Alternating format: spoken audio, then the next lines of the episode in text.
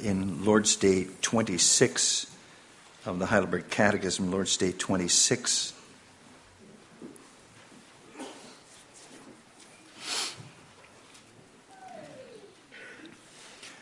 And there, the church has summarized the Word of God as follows How does holy baptism signify and seal to you that the one sacrifice of Christ on the cross benefits you? In this way, Christ instituted this outward washing, and with it gave the promise that as surely as water washes away the dirt from the body, so certainly his blood and spirit wash away the impurity of my soul, that is, all my sins. What does it mean to be washed with Christ's blood and spirit? To be washed with Christ's blood means to receive forgiveness of sins from God through grace because of Christ's blood poured out for us in his sacrifice on the cross. To be washed with his Spirit means to be renewed by the Holy Spirit and sanctified to be members of Christ so that more and more we become dead to sin and lead a holy and blameless life. Where has Christ promised that he will wash us with his blood and spirit as surely as we, were, we are washed with the water of baptism? In the institution of baptism, where he says, Go therefore and make disciples of all nations, baptizing them in the name of the Father and of the Son and of the Holy Spirit. Whoever believes and is baptized will be saved, but whoever does not believe will be condemned. This promise is repeated where Scripture calls baptism the washing of regeneration and the washing away of sins. So far, our confessions.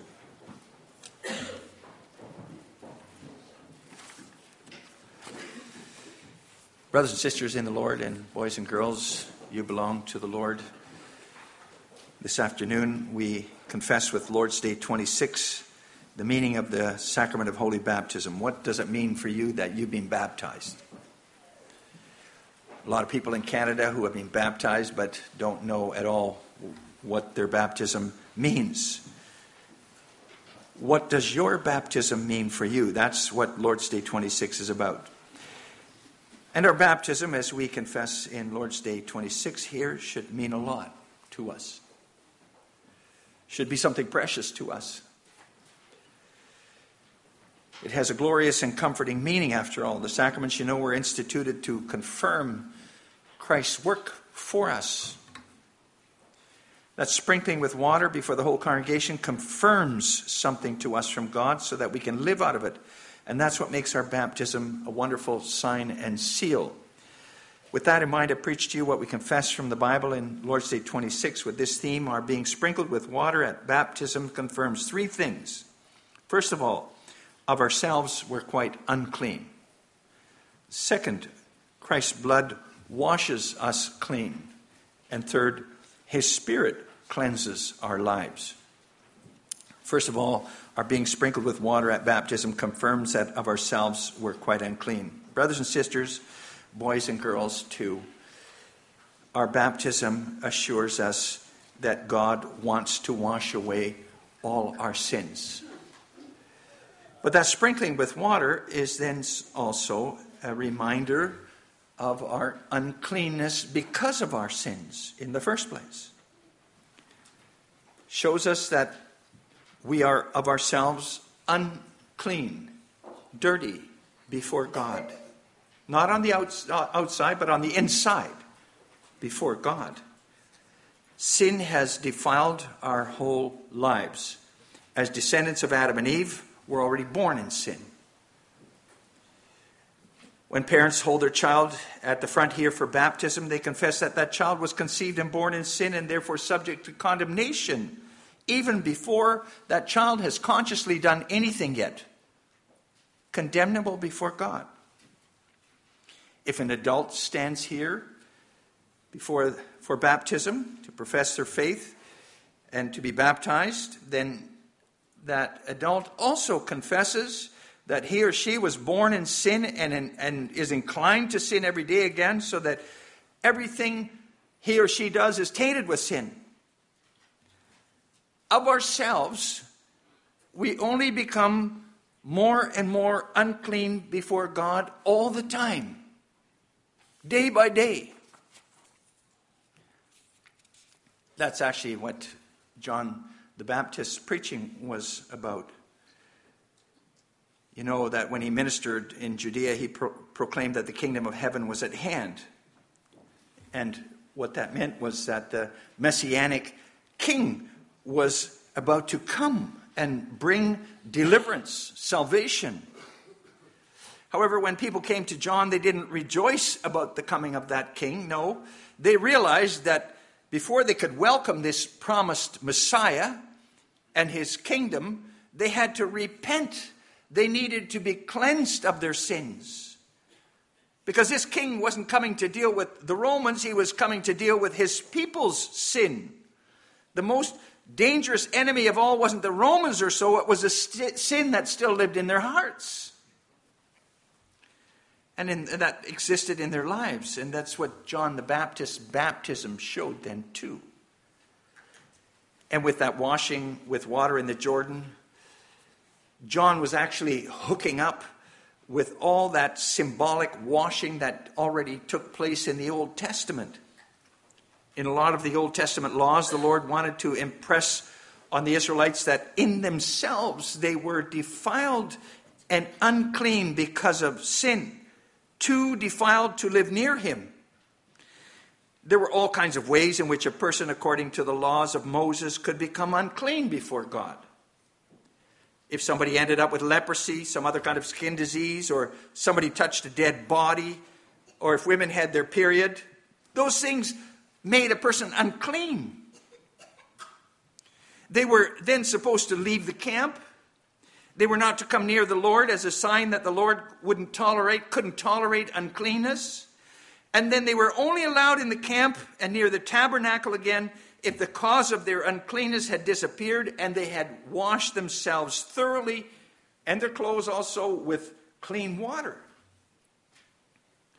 Now, the reason why people like that were pronounced unclean wasn't necessarily because their sickness was contagious or it wasn't to shame them or so. The reason why they were considered unclean was because their condition, in one way or another, was a reminder to all of the fall into sin. Death and sickness, definite reminders of sin and the consequences of sin. Menstruation, a reminder of original sin passed on from parents to children. And the Lord used those conditions then to constantly remind his people of their fall into sin and their continuing state of sinfulness and uncleanness before him. Those laws were a constant instruction to Israel of their uncleanness before God and themselves. Well, when he instituted baptism as a sacrament and sent his disciples out to make disciples of all nations, baptizing them in the name of the Father, the Son, and the Holy Spirit, the Lord Jesus Christ, kept that element of washing as a reminder of sin, too. The water of baptism is in the first place intended, as it says in the form for baptism. You can read it at home again, read that form for baptism. It says at the the front of that form for baptism, that that water is to remind us of the impurity of our souls so that we detest ourselves and seek our cleansing and salvation outside of ourselves. That's a hard thing to do, to seek it outside of ourselves. And the water of baptism is meant then to totally humble us so that we realize that of ourselves we are dead in our sins. Right from conception and birth already. That's the first thing that baptism teaches us. Every time there's a baptism here, that's something to think about. And that's so that's not something we only need to be taught once and that's it. No, that's something we have to learn over and over again. Because we're not, by nature, we're not humble. By nature, we want to seek it in ourselves. Every time water is sprinkled on a child or an adult here, the baptismal font, then we're all reminded again we're unclean sinners of ourselves. We all need to seek our cleansing and salvation outside of ourselves, and we better do that. And that lesson has to go with us in our everyday life. And then we also realize, you see, our need for God's grace. It's also something we have to remember, you know, when when a brother or sister in the Lord or an office bearer comes to us and expresses concern about a certain thing we're doing and they show us from the Bible that it's sinful. This is not a, good thing you're doing here. It's unbiblical. How, how do we react then? Do you humbly bow your head because you know your sins and impurity before God? Or do you fly off the handle because you can't stand being told about your sin by somebody else? None of your business. There's lots of people doing those kind of things. Why don't you go and admonish them? Why are you picking on me?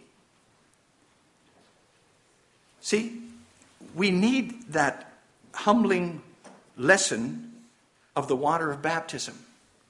We need that on an ongoing basis to remember when we admonish, when we are admonished, but also when we admonish a brother or sister about a sin or weakness in their life. Because when we go to somebody else, then we also then acknowledge our own sinfulness. So we're not going to look down on others either. Talk down at them when we warn them about their sin. No, then, then we think too, there, for the grace of God, go I. Our baptism reminds us we're no better in ourselves, no more pure in ourselves than anybody else. And we all have to seek our salvation outside of ourselves, whoever we are, outside of ourselves in Jesus Christ.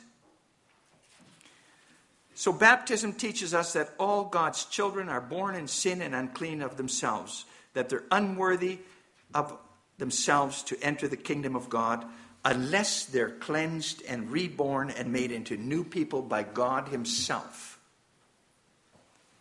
Our baptism declares that God wants to do that for us too, though. And that's a beautiful thing, and that brings us to the second part of the sermon. The baptism confirms to us that Christ's blood washes us clean. Brothers and sisters, boys and girls, the water of baptism tells us that our souls need to be cleansed then. But that water also confirms to us that the Lord indeed wants to cleanse our souls cleanse away all our sins. That's what John the Baptist baptism of Israelites in the Jordan already showed too. When he proclaimed that the kingdom of God was near and the king was coming, he didn't say to the people who came to him, Sorry, God's kingdom is closed for you guys. You're too filthy to enter. No, what he said came down to this You're too unclean because of sin to meet the king yourselves, but there is a way into the kingdom.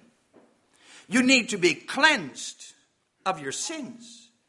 And whoever comes in true repentance and has his or her sins washed away, they can enter the kingdom.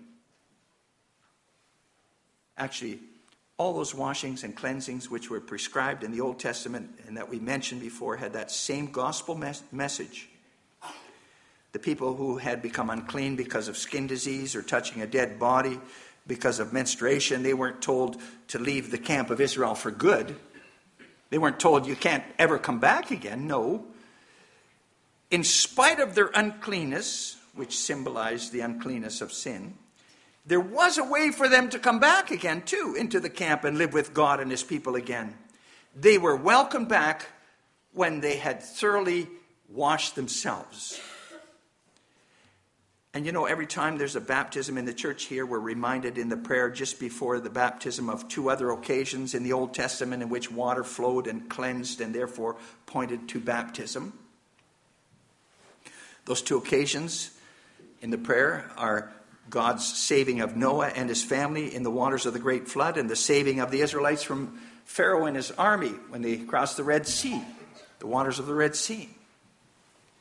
In both cases, water made a separation, cleansed in a certain way. Water not only just justly destroyed sinners, but also graciously saved sinners. Think of Noah. In himself, Noah was no better than other people on earth in his days. In himself, no more worthy to be saved. He and his family carried the same root of sin inside themselves. Not long after the flood, for instance, Noah became drunk His son Ham mocked him when he saw him naked in his tent. So, you see, Noah and his family of themselves also deserved to die in the great deluge, which came over the world as punishment for sin. Yet, by means of that water, God lifted Noah and his family in the ark out of the punishment and into a new life under God's grace. A beautiful picture. And think of the people of Israel in Egypt. Of themselves, they were no better than the Egyptians, no more worthy of deliverance. They were also defiled with sin, worthy of being punished with death, just like all the other Egyptians, too. Yet the Lord led them out of Egypt right through the waters of the Red Sea. And by means of that water, their past was washed away, and they entered a new way of life in the covenant with God cleansed, you could say, in the Red Sea. Those, those incidents, you see, pointed to the great cleansing which God was going to bring for his people in Jesus Christ. Water couldn't really wash away sins. Only the precious, holy blood of God's one and only Son could wash away sins. And he underwent the full wrath of God against sin in the place of others. And because his blood, his holy blood flowed, the lives of sinners can be saved. They go to him. Because of him, the kingdom of heaven is open for repentant sinners. We can appear before t- without terror before God's judgment seat, as is also mentioned in the prayer in baptism. Through him, we can be God's children and heirs. And he promises to provide all good and avert all evil or turn it to our benefit. See, this is what that water of baptism then teaches us, congregation. No matter how unclean we are because of sin, no matter how much filth has accumulated in our life, if we go to Christ in true and humble repentance, He will be to us a cleansing flood, a sea of water to wash us clean. He promises to wash us clean so we can leave all our sins behind and begin a new life with Him again. This is what God proclaims to us throughout His Word. This is also what He visibly confirms to us in the sacrament of baptism. He wants to assure us, confirm to us he wants to impress on us that as surely as water washes dirt from the body, so certainly does Christ's blood wash away all our sins when we go to Him in humble repentance, when we realize we need Him and go to Him. And that's what I want to add then to congregation. We need to use our baptism then in order to receive what it assures us of. You see, it's not enough just to be baptized. Thousands of people have been baptized, but for whom their baptism is not going to be any blessing, but it's only going to be a curse. For baptism doesn't automatically wash away all our sins before God at one time. No, the water of baptism, of your baptism, calls you to flee to Christ and the cleansing there is in Him every day again. Time and again. That's what your baptism is telling you. Go to Him. He alone is the ark. He alone is a Red Sea. He alone can save us from our sins and lead, lead us to a new life in Him. So, the water of our baptism is something that urges us to go to Christ every day again as the only way to salvation and life with God. That we don't seek it in ourselves, we go to Him. The thing is, that water of baptism is meant to take away all our doubts about whether God will really forgive all our sins. Just as certainly as you are washed with water, so certainly does Christ wash away all your sins. And then there's no sin too big or too awful to be washed away either, even if you've committed the same sin a thousand times and that sin has become to you a huge mountain of guilt. He will wash away that whole mountain of guilt. He'll throw that whole mountain of guilt into the sea. But you need to actively call on Him in humble repentance, then, too. Again and again. And believe what He has promised you. If you don't do that, you empty your baptism. You throw away the promise, and then there's no forgiveness either. You need to believe and seek that cleansing promised at your baptism. And if you do, there's a lot of comfort in knowing that just as certainly as you were symbolically cleansed with the water of baptism at the baptismal font, sprinkled with the water there, so certainly does the blood of Christ wash away all your sins. And then not only does Christ's blood fully wash away all your sins, then his spirit will more and more also cleanse your hearts. And that's the last part of the sermon. Christ's spirit wants to cleanse our lives more and more. Brothers and sisters, boys and girls, too, note that the Catechism actually speaks about two kinds of washing, Lord's Day 26 the washing with Christ's blood and the washing with his Spirit. Special attention is paid to that in question and answer 70. And you see, that gives baptism a lot richer and deeper meaning than we usually think. What does that washing with Christ's Spirit mean? Well, we know what it means to be washed with Christ's blood. God promises to wash away all our accumulated sin every time again because of Christ's death. Whenever we seek that cleansing and true repentance, as we mentioned before. However, having your past sins washed away doesn't mean that sin has now automatically disappeared from your life. We know that all too well, don't we?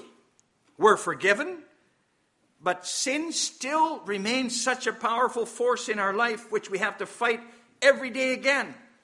It wants to cause us to make ourselves unclean before God every time again. The next day it's there again. The good news is, congregation, that God also wants to destroy that power of sin in your life. Break it down more and more.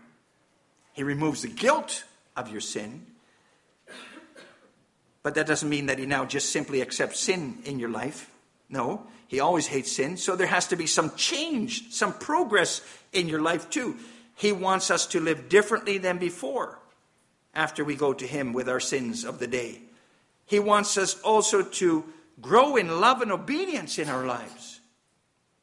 Well, the water of baptism teaches and promises that too.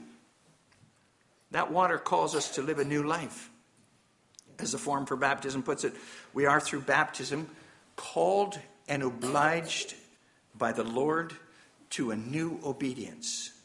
We are to cleave to this one God, to trust Him, to love Him with our whole heart, soul, and mind, and with all our strength. We must not love the world, but put off our old nature and lead a God fearing life. In other words, it should be seen in us that we've left that old nature and that old world of sin behind us, like Israel left Egypt behind after they passed through the Red Sea. Should be seen in us. Who can really do that, though, brothers and sisters? Who's strong enough to overcome the power of sin in his or her life and to do away with all those sinful desires of the old nature and to live a new life. Who can do that? I'm sure we all have sins which we hate and we fall back into them every time again. Right? Maybe selfishness. Wish I wasn't so selfish. Just creeps up on me. Greed, pride, slander, gossip, dishonesty, laziness, lack of zeal, wrong sexual desires We hate those things, right? But we're still so inclined to fall back into them every time again. And that can make you feel miserable and despairing when that happens. Can even make you indifferent, hey, in the end. It doesn't help to fight against that sin in my life.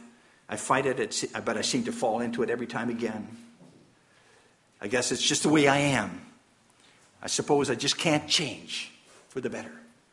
And then you kind of give up. Well, brothers and sisters, it's true. If you're going to try that in your own strength, you're never going to get anywhere. Never get rid of your sins and evil habits by just trying harder.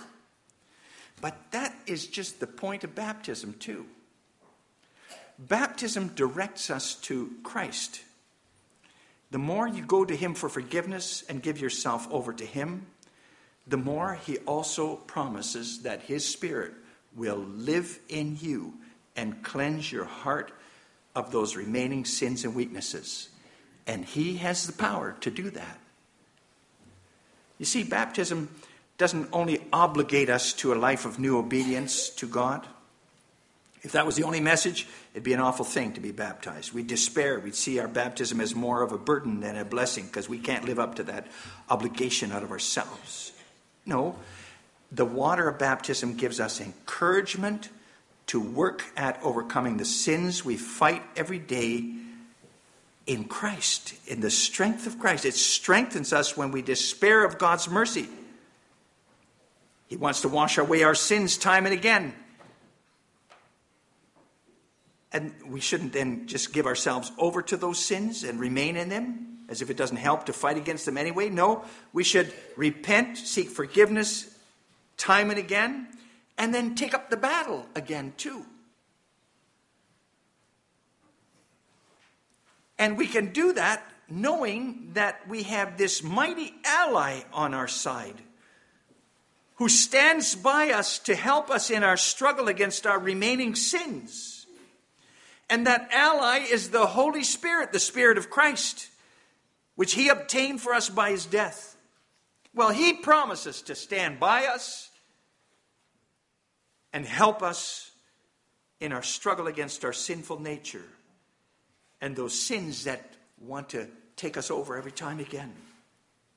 Those habitual sins.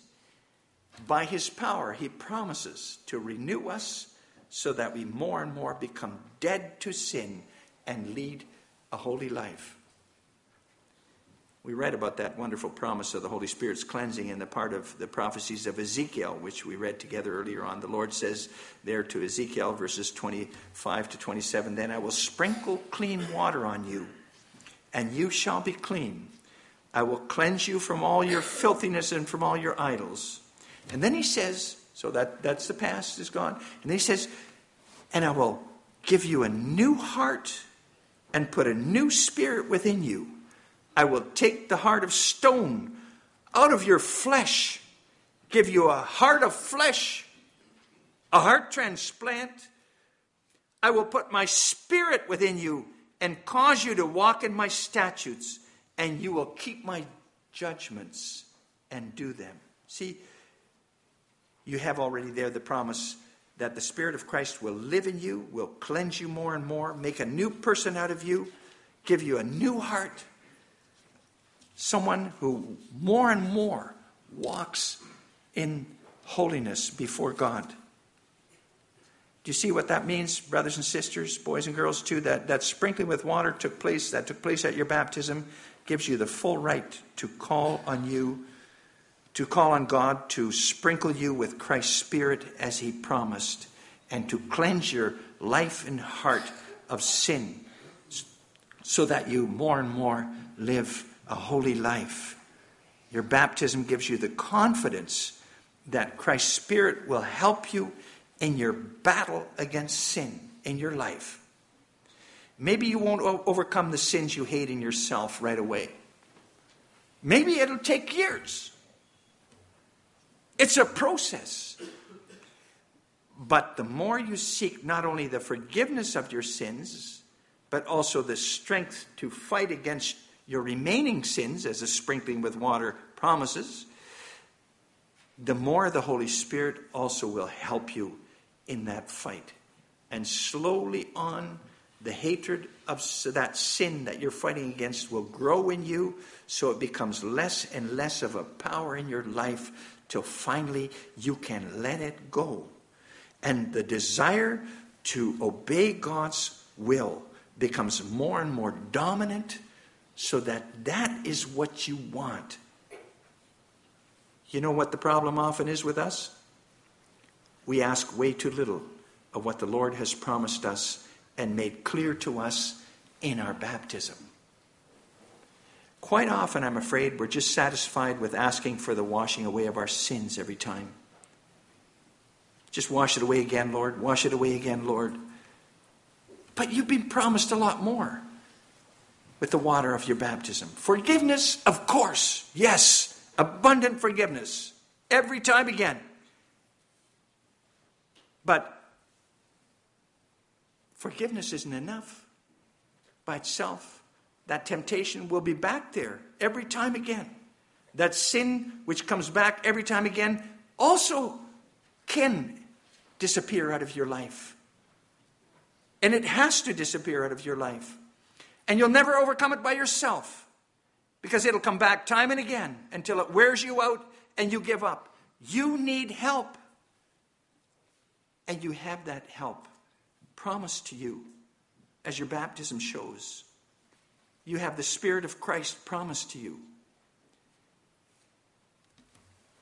abundantly. You can call on God to give you the mighty Spirit of Christ to also cleanse your heart and life of sin more and more. Overcome that power of sin. Oh, it, it still will be a struggle and a battle in this life, but a battle which is a glorious battle because there's progress in it. There's progress. The Spirit will help you overcome those temptations step by step. He is powerful. Don't underestimate him. He helped our Lord Himself overcome those great temptations of Satan while He was here on earth, too. Remember how He was tempted? He overcame. Well, that same Spirit will stand by you if you continue to seek His promised cleansing, too. Congregation, do you see how wonderful your baptism is? What a, what a beautiful sign, glorious and powerful sacrament if, if we use it it shows us our total uncleanness, certainly. We need to be washed. But it also directs us to where we can be washed, to Christ, whose blood washes away all our sins, and whose Spirit powerfully can cleanse our lives more and more. God wants us with Him in His glory so much that He not only gave us His Word, but also the sacrament of baptism so that in this life of struggling with our sins and sinfulness, we never, ever, ever have to give up. There's cleansing for us here until God calls us to Himself, and then we'll be perfectly clean forever. Amen. Let's sing together in response to the proclamation.